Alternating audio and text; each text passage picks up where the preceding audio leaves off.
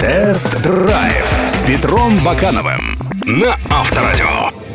Здравствуйте, с вами Петр Баканов и программа «Тест-драйв». Мы часто критикуем китайский автопром, потому что наш восточный сосед не спешит делать хорошие автомобили. Однако во всем бывают исключения. И сегодня мы поговорим об одном из них. Это китайский внедорожник Haval H9. А чтобы убедиться в его способностях, мы отправились покорять Крымские горы.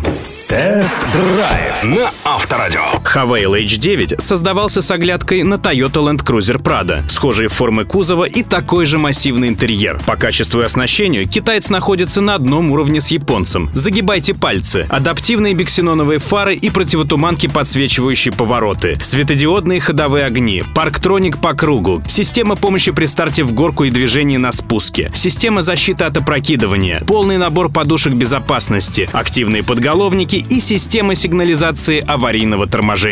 И с комфортом у H9 все в порядке. Кожаный салон, вентиляция сидений, подрулевые лепестки, подогревы кресел, зеркал руля и ветрового стекла в зоне очистителей, электролюк, бесключевой доступ и память водительского места на три положения. Салон гостеприимно примет семерых пассажиров. У сидящих на втором ряду есть регулировки кресел, свой блок климат-контроля и подогрев сидений. Обитатели галерки будут довольствоваться подстаканниками, а также воздуховодами, которые есть даже в потолке. И с грузоперевозкой все окей. Объем багажника варьируется от 112 литров до полутора кубов. Более того, здесь есть петли, полочки и розетка на 220 вольт.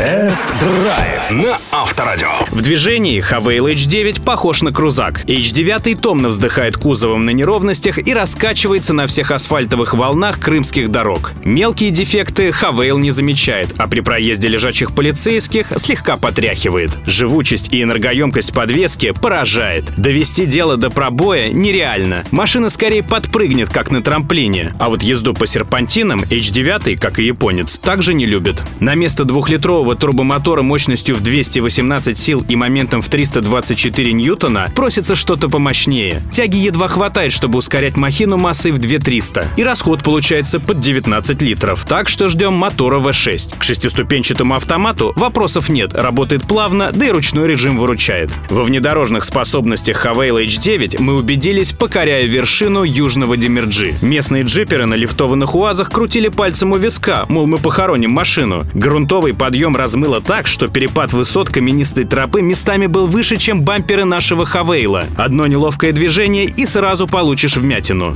Пришлось просчитывать каждый сантиметр траектории. Вот тут нам и помогли внушительные ходы колес, коробка-автомат, тяговитая понижающая передача и электроника, справляющаяся с диагональным вывешиванием. Видели бы вы глаза местных УАЗоводов, когда на вершине рядом с их монстрами припарковался и наш Хавейл H9. Тест-драйв на Авторадио. Havail H9 понравился. У меня ни разу не было повода усомниться в этом китайце. Мне казалось, что я управляю тем же самым крузаком. Хотя понятно, что немногие решатся купить авто из Китая за 2 миллиона 150 тысяч рублей. Но если вы и не рассматриваете покупку, а просто интересуетесь машинами, то рекомендую так для себя познакомиться с этим внедорожником. Вы будете приятно удивлены тем уровнем, до которого доросли автопроизводители из Поднебесной.